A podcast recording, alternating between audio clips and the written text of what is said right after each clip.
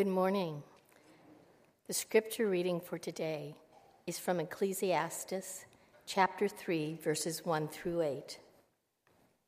For everything there is a season, and a time for every matter under heaven, a time to be born and a time to die, a time to plant and a time to pluck up what is planted, a time to kill and a time to heal a time to break down and a time to build up, a time to weep and a time to laugh, a time to mourn and a time to dance, a time to cast away stones and a time to gather stones together, a time to embrace and a time to refrain from embracing, a time to seek and a time to lose a time to keep and a time to cast away, a time to tear and a time to sow, a time to keep silence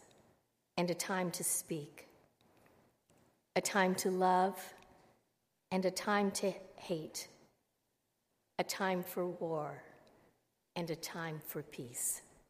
This is God's word.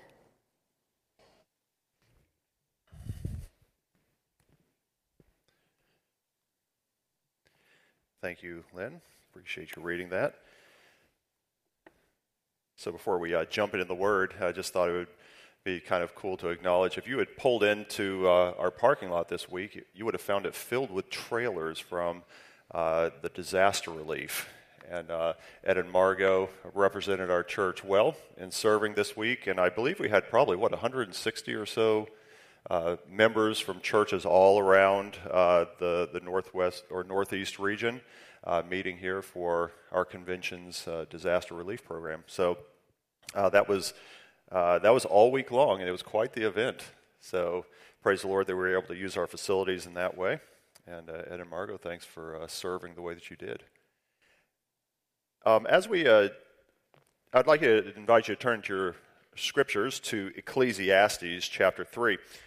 Now, um, I do, in, do really encourage you to do this because I like for us to stick our nose in, in the book. And uh, before we, we jump into it, I just want to refresh for a moment because I, I feel that Ecclesiastes is an intimidating enough book that if I can keep on rehearsing some of the things that will make it less so, then maybe you're more likely to approach it uh, later on on your own. And so we noted that there are just a couple of ways. And first of all, the, the title of this series is called A Handful of Clouds. And uh, this, this captures the idea that if you try to understand life on its own terms, you're going to come up with, with, with nothing. It will be insubstantial. But the second part of the, the subtitle is, is a search for a meaningful life. And this indeed is a way that we can find a meaningful life when we approach life correctly. Now, we did note that there are three different ways to search for a meaningful life. The first one is the way that the professor um, is approaching it, and that is under the sun. In other words, insist on taking life on its own terms and uh, explore it on your own and just say, this is all there is. We could call this secularism, empiricism, and this is when you say, like, I have to be able to test it in a laboratory. Only what I observe and can reproduce is real. And if you do this, you will be led to despair. Now, of course, you could go another direction, and that's escapism. You could just stick your head in the sand and just say, you know what, I'm going to have my hobby, I'm going to live my life, and I just do the very best I can. I'm not going to think about it. And we did note that the majority of, of people approach life in that way. But there is a third way, and that's to listen to God's word, to allow God to speak into it. And we noted that apart from God, our toil is indeed vain. We noted that a meaningful life is found in enjoying the gifts from God's hand. It's not found in wisdom or possessions or pleasure, but it's actually from receiving it and thanking God for the gifts that He gives us. When you follow Jesus Christ, everything is full of meaning. We also noted a couple vital terms for us in this search. The first was the identity of the person speaking to us. The professor the teacher, the preacher, the quester, or you could just transliterate it and call him Koheleth. And, uh, and this is a fascinating character. He may sound like a skeptic as he begins to float different ways of approaching life and float his observations, but he's doing it so he can pop them and deconstruct them and take them apart. And we're going to see both by glimpses throughout the book and by the end that Koheleth is firmly a man of faith. A second really important term is the word vanity, or the Hebrew word is hevel. And that's, uh, I was searched for this word last week. It's an onomatopoeia. Onomatopoeia, right? Where you can actually, if you say the word hevel, it makes you do what it is, which is vapor. It's breathing out. The idea is that it is brief, it disappears, it is insubstantial. This is a shape shifting word. So you kind of have to look at, most of our translations call it vanity, but you kind of have to look at the context. Sometimes it kind of means meaningless or absurd or vanity, and you just kind of have to read it for how it is. So it kind of encompasses a lot of different, different concepts. The third term or phrase that would be very helpful is under the sun. And this kind of limits the observations. And so we're not allowing God to speak into it, we're just observing what is before us. And uh, there's a ceiling, you could say. And there's no word from above the sun, in other words, from God. And that is what Koheleth is saying. If you try to do it that way, you will despair. But we're going to be pressing to say we need to let God in. We need a word from above the sun, from God. And if you try to understand life on its own terms, it's like trying to grab a handful of clouds with a boxing glove, right? Thank you, Mike Tyson. Today's sermon is called How to Inhabit Time. Now, right off the bat, I have to acknowledge that I stole that title from a book I read a couple years ago, a guy named uh, James K.A. Smith. And it just really, really encompassed kind of what I want to drive at today. Like when you understand time, you'll know how to live in it well. So while browsing at uh, Goodwill, uh, Newark, Main Street, I came across a biography, nice thick biography, of our 42nd president, William Jefferson Clinton. Now, I knew a lot about Clinton, I thought, but I thought maybe this guy could shed some more light on, on this, this guy's life. So I picked it up for a buck 99. All right, a lot of words for $1.99. The biographer documented one of the scandals of the age that kind of was a preview of one of the ones that Clinton was going to be involved in. And it involved some of the televangelists of that time. The televangelist in question, aided by an associate, arranged for a supporter to be flown down to a location and there had a weekend fling. And seven years later, it turned out from her testimony that this was against her will. At the time, the associate assured her, and maybe you would remember some of this, it's just some of those sickening words I've ever read. Assured her, he's a shepherd, and when you help the shepherd, you help the sheep. The evangelist and his associate went on air that night, and the associate goaded him. He said, Hey, you had a good rest today. To which the evangelist replied, Yeah, I need more rest like that. The Lord really ministered to us today. We need more ministry like that. You know, when I read that, I just I felt sick. And I mean, I didn't even realize it, but I was just like, I said out loud, Have you no fear of God? And that's the right question. You know, it really leads you to ask the question how does one conclude that it is the right season to do such a thing? To conclude that it was good and appropriate and suitable to do such a thing? Can you imagine the poem that Lynn just read to us beautifully? There's a time for everything under heaven, a time to fleece your flock, a time to prey upon the vulnerable. You know, something went wrong in these men's souls. Something went monstrously wrong. So, how to describe it? Well, you could say, if you want to use the phraseology here, they misread the time. Like when you reach out and you see something that is not yours and it is out of season, they're misreading time. Or you could say that they had no fear of God. And later on in our passage, we're going to see that's exactly where it brings us. They misread the time, they had no fear of God. Now, you will be happy to know that it had grave consequences for all involved. This man lost his ministry and went to jail. But the point for us today is if you misread or ignore time, you'll live foolishly.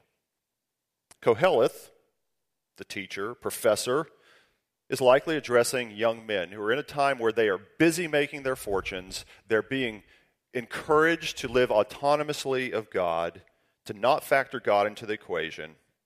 And he's going to teach them how they are supposed to inhabit time in a wise way. How does he do this? Well, in verses 1 through 8, he first observes that there are suitable rhythms to life. Ecclesiastes 3, verse 1 For everyone, for everything there's a season and a time for every matter under heaven.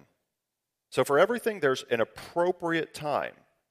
Nothing, according to Scripture, is random. The next verses are going to illustrate this concept with, with a poem. Now, yeah, yeah, yeah, I know. The Byrds, right? Turn, turn, turn, right? Some of you are singing it in your heads right now.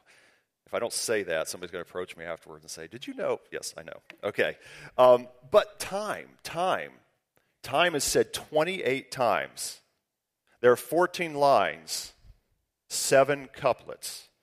If you're familiar with numerology in Scripture, you know seven is, is perfection. But when you take seven and you've doubled it twice, he is saying, like, this is everything that there possibly is to life. This is all there is. A time to be born and a time to die represents both the beginning and the end and everything in between. And then everything follows after that phrase is going to just show like this is the whole of human experience. We're going to note in verses 2 and 3 beginnings and endings. A time to be born a time to die. That's human life.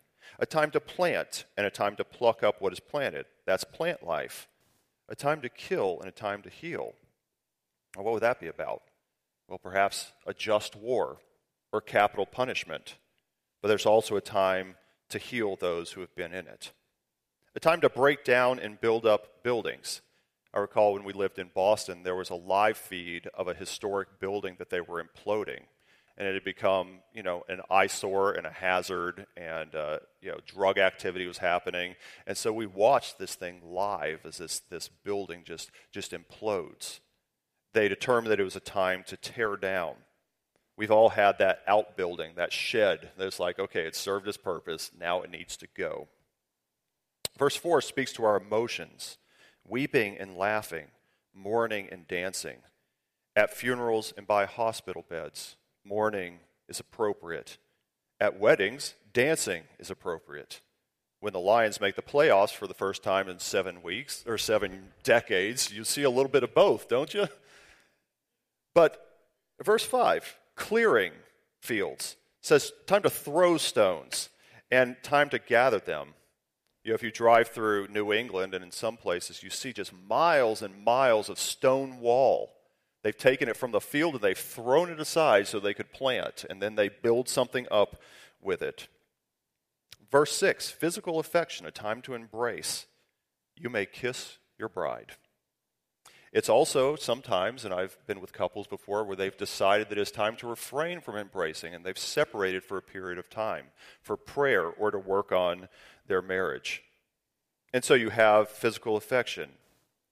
Verse 6 possessions a time to seek new possessions, or a time to let them go. When to acquire and when to downsize.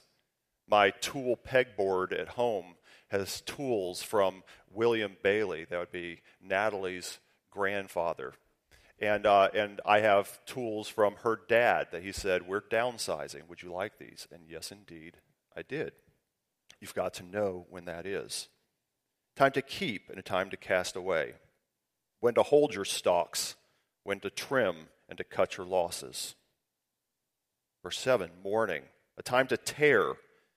We have accounts of Scripture where Job and Jacob had great tragedy and they tore their clothes. But there's also a time to sew, a time to stop mourning and to sew them up. Some of you know Brother Neil Webster. who sometimes sits right back here, he called me while I was preparing this sermon to just tell me of a, a heartbreaking tragedy in his extended family. And then he asked the question, What do you say? That's wisdom right there. Sometimes you don't say anything, you be silent, and there's time to speak. Job's friends were a good example of knowing both when to be silent, but then you wish they'd continue to be silent, when to speak. Verse 8 personal emotions, love and hate. Now, that does say, like, well, when is it time to hate? But you'll notice that it's coupled with, with war and peace. And when you're sighting somebody down the, you know, a rifle sight, you have no personal animosity against that person. But in a time of war, you hate the enemy, and there is a time for that. So, what a beautiful poem. But one thing I do want you to note is that it is very similar to something that we revisited just a couple weeks ago, and that is a poem about nature in chapter 1.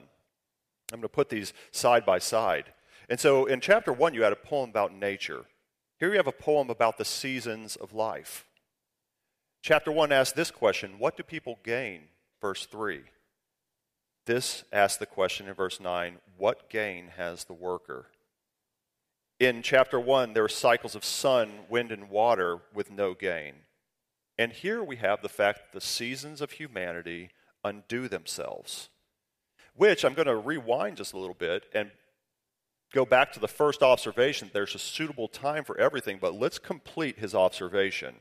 There's a suitable rhythm to life, but they leave us with no gain. Ecclesiastes verse 9 here what gain has the worker from his toil? So, in spite of its beauty, the poem leads us to the same conclusion as chapter 1 there is no gain. It turns out that the relentless, remember the 28 times that it says time, time, time, over and over again. It could either be beautiful or it could be just a little bit oppressive they sound like hammer blows, and they're sealing us into a time that we cannot escape. Commentator Derek Kidner notes two disturbing implications from this. Number one, that we're dancing to a tune not of our own making. Now, it doesn't say at this point who wrote that tune. We have to wait for just a moment for that. But you're going to get this feeling like if you are in these seasons, and one second you're doing something, and a second later, or a year later, or, or 70 years later, you're undoing what you did. Why? You know, why am I even doing this? The second we know is that nothing we pursue has any permanence. You're doing this now, but soon afterwards, you're going to be doing the opposite. There are activities in this poem that we seem to control, but we actually do not. You can choose to plant that apple tree, but you can't make it thrive. And then when it dies, you cannot control the end of its life. You could also say, well, I can choose to plant in the middle of the winter. I can plant outside my, my planting zone, but you can't control the outcome of that. You can build and you can beat back decay, but when time has its way, that outbuilding will become an eyesore and need to come down. So the truth is, we can only control and respond. We cannot control anything, we can only respond to things that are already set for us. Philosophers call this a feeling, and here's just an interesting term, of thrownness. The feeling that the life that I've worked hard to create still feels like one I've been thrown into because the possibilities were decided before I arrived. There are suitable rhythms of life, but they'll always undo each other. That is the first observation.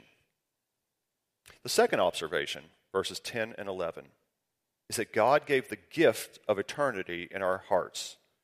Look at verse 11. Also, He's put eternity into man's heart, yet so that he cannot find out what God has done from the beginning to the end. Now, in verse 10, he notes these words I have seen Okay, so this is one of his under the sun observations. He's just going to say, I've, I've looked around and I've noticed something about men and women. They have eternity in their hearts. And so he's going to observe four things. These are things that he has seen. Number one, it is God who assigns the seasons in verses 1 through 8.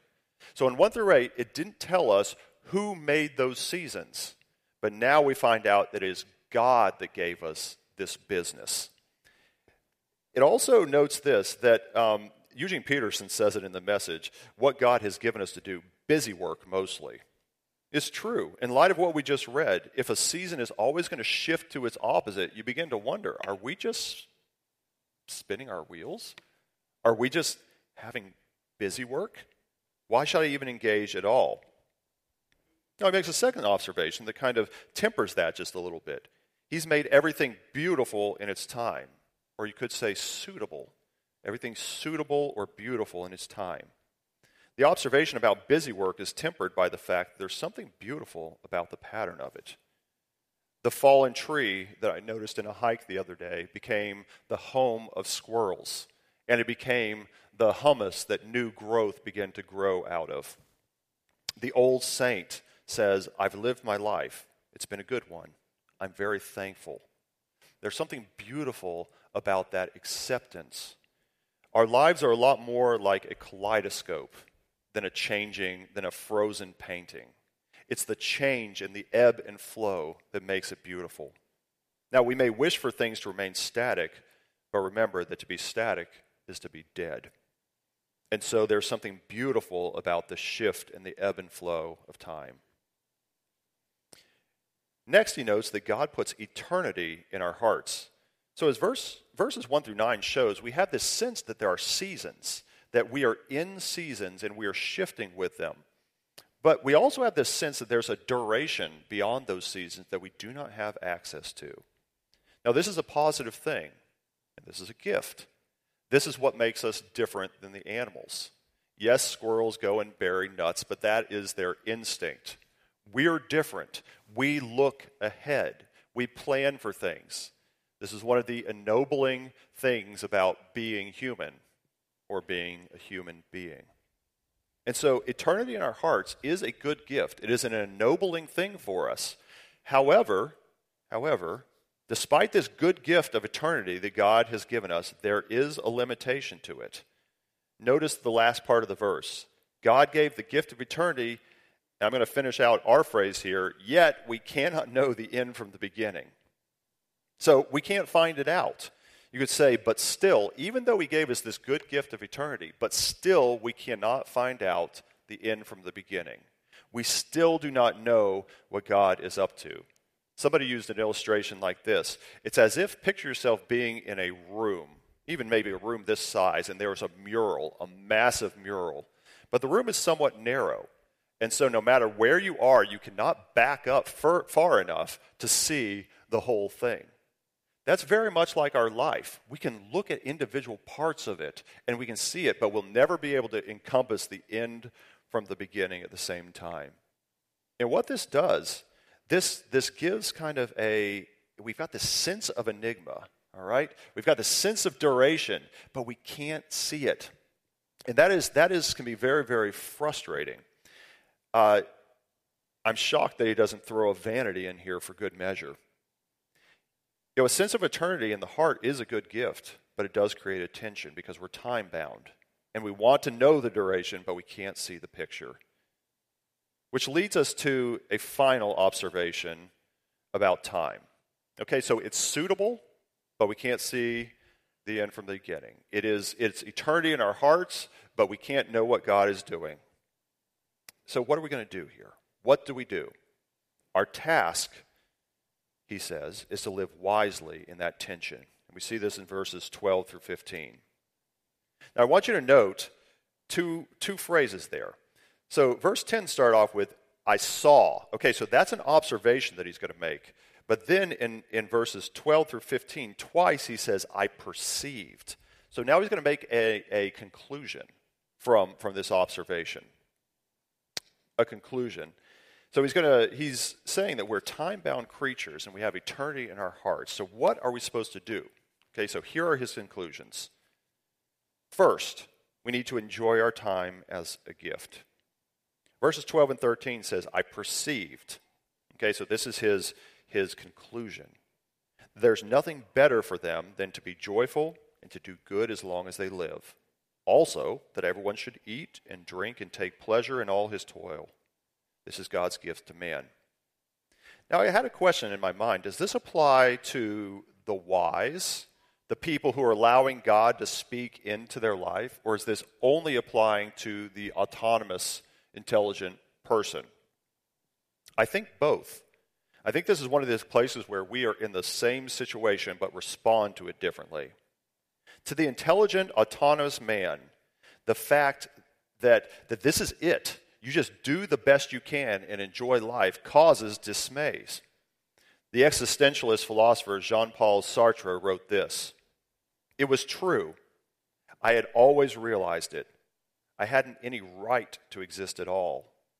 I had appeared by chance. I existed like a stone, a plant, a microbe. I could feel nothing to myself but an inconsequential buzzing. I was thinking that here we are eating and drinking to preserve our precious existence, and that there's nothing, nothing, absolutely no reason for existing. I first came across that quote in, uh, in Tim Keller's book, the, the Reason for God. You know, and that is right there a logical conclusion if you're living only under the sun. For that person, the best you can do is do good. In other words, do the best you can. Just, just do the best you can. And notice that it only lasts as long as they live. That's the best Jean Paul could do.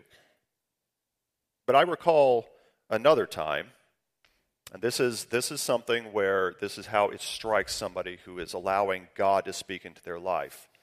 I recall another time when the youth group came during uh, their Love the Neighbor group, and uh, they helped me install a commercial swing for my son.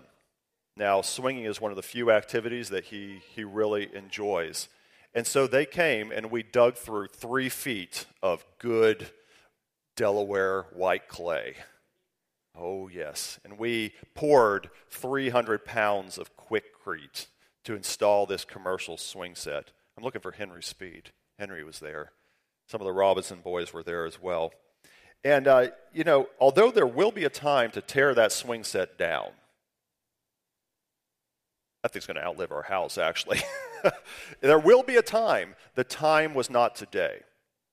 You're going to know that, like, even though installing a swing set is just a blip in eternity, however, it was a labor that was done for the Lord, and it carries its own reward. And so, as we stood there, just sweat soaked, with clay all over us, sipping lemonade, enjoying our fellowship, and looking what we had just done, what did we feel?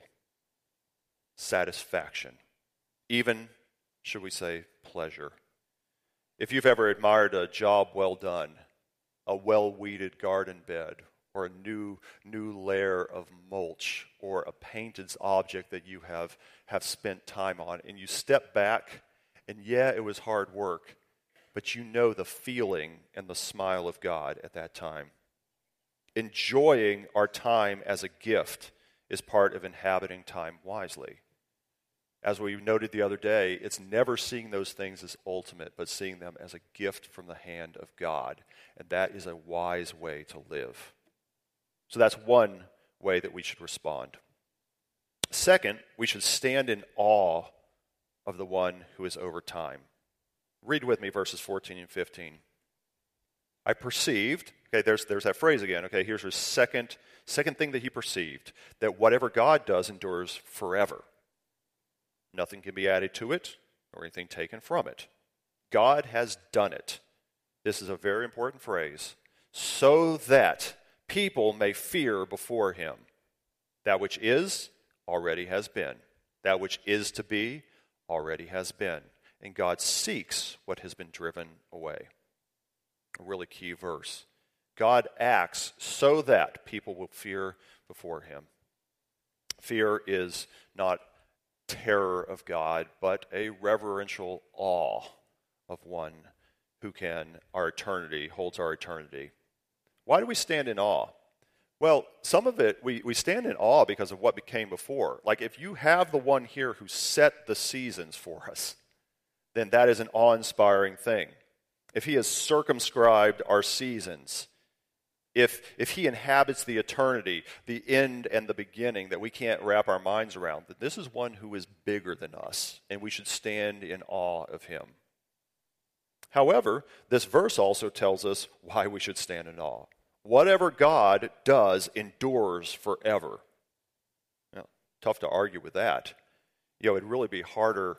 It'd be harder to find a stronger expression of his kingship in the Bible. Whatever he does endures forever. Now, that can strike us in a couple different ways. I appreciated one of the commentators and noted that Romans 11:22 and I'm going to put this on the screen is kind of a commentary on this. Listen to this verse. Note then the kindness and the severity of God. Severity toward those who have fallen, but God's kindness to you, provided you continue in his kindness. Otherwise, you too will be cut off. Now, the, the context of this is speaking of Israel and the Gentiles. When Israel rejected God's plan, he set them aside and he grafted in the Gentiles so that they would have salvation. And, but I, I want you to note this analogy here.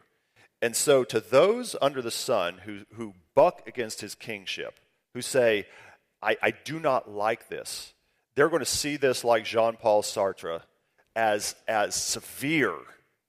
But to those who say, like, yes, I accept your kingship, I, I find comfort from it, then to them it is kindness. It strikes us as divine faithfulness and sureness. If my times are in his hands and his purpose stands forever, then I will accept it, and I'll respond with gratitude, and I'll respond with confidence. Now, some this may strike them as fatalistic, but it's far from that. It's actually just the response of creatures to their good God. He supports his observation with a Proverbs Nothing can be added to it, nor anything taken from it. There's nothing new. It, it already existed in the mind of God and has been established.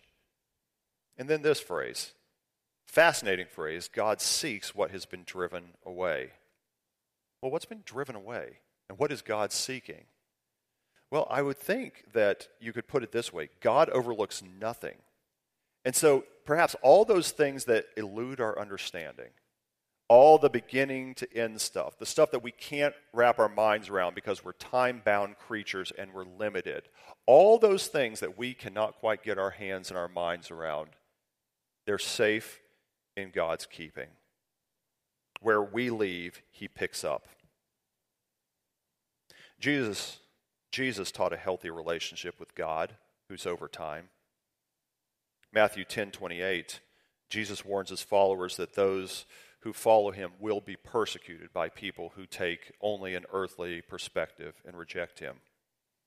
If one believes that our times are in his hands, not in theirs, then we'll have a healthy disregard for earthly threats. Do not fear those who kill the body, but cannot kill the soul. Rather, fear him who can destroy both soul and body in hell.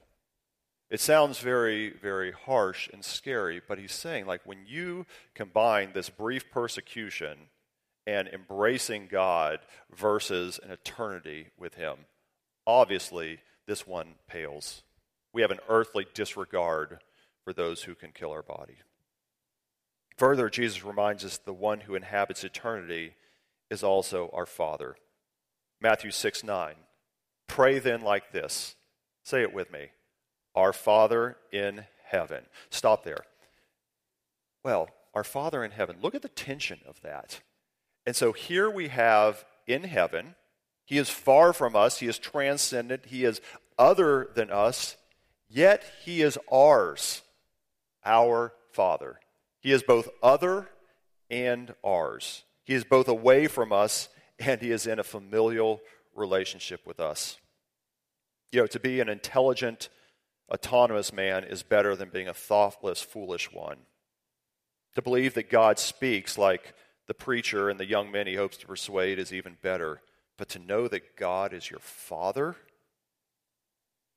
he didn't know that. That is on another level. And that is one of the good gifts that Jesus purchased with his blood for us. So, kind of looping back to the, the televangelist at the beginning. If this man truly believed that God sets the times, would he have concluded that that fateful weekend was a season to embrace and to gather what was not his own? No. He was clearly out of season. Would he have mocked God's providence on national television if eternity was before his eyes?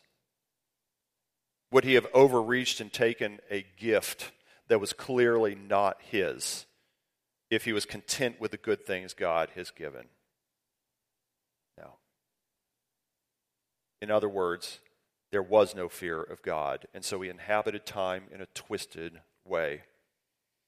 You know, every time you and I do not read the times correctly, whenever we walk into a funeral parlor or somebody who, who requires comfort and we, we run our mouths or we laugh loudly in a place, we are not reading the time correctly. We are not fearing God.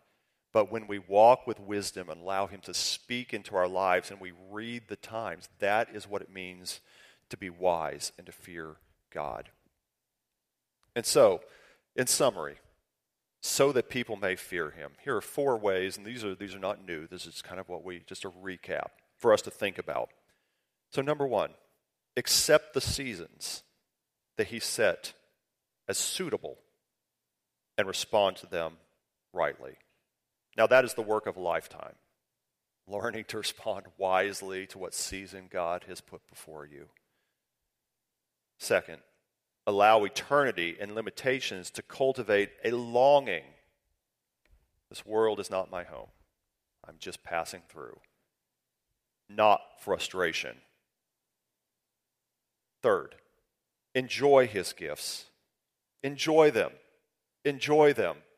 Enjoy your job well done. Enjoy the food he's put before you. Enjoy your spouse. Enjoy your children. Enjoy your grandchildren but don't mistake the good for the ultimate. And finally, rest. Rest in his purposes and let him pursue what we don't understand because there's plenty. And when we grab that, we will rest. When we get this, we will begin to understand how to inhabit time. Let's pray.